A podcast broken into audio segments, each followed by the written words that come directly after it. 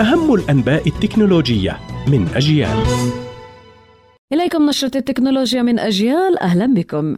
شركتا مايكروسوفت وسوني للتكنولوجيا تتوصلان لصفقة تسمح باستمرار إتاحة لعبة الفيديو الشهيرة Call of Duty على أجهزة بلاي ستيشن، وبدأت مايكروسوفت المالكة لأجهزة إكس بوكس إجراءات الاستحواذ على شركة ألعاب الفيديو الأمريكية Activision Blizzard المنتجة في خطوة أثارت مخاوف من احتمال أن تحد المنافسة في قطاع صناعة الألعاب الإلكترونية، ما دفع إلى تعليق إنهاء عملية الاستحواذ.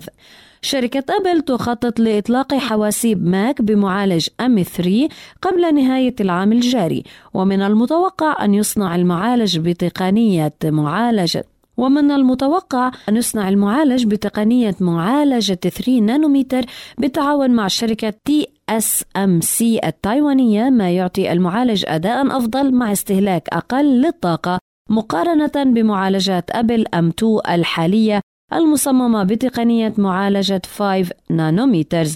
وستطلق أبل آيفون خمسة عشر والإصدارات الجديدة من ساعتها الذكية في شهر أيلول المقبل.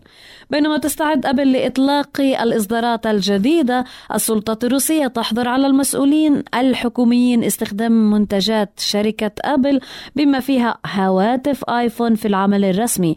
يأتي القرار بعد أن زعم جهاز الأمن الفيدرالي الروسي اكتشاف عملية تجسس من وكالات استخبارات أمريكية تعتمد على أجهزة أبل، ويرى مراقبون أن الحكومة الروسية اتخذت ذلك القرار من أجل تقليل الاعتماد على التقنيات الخارجية.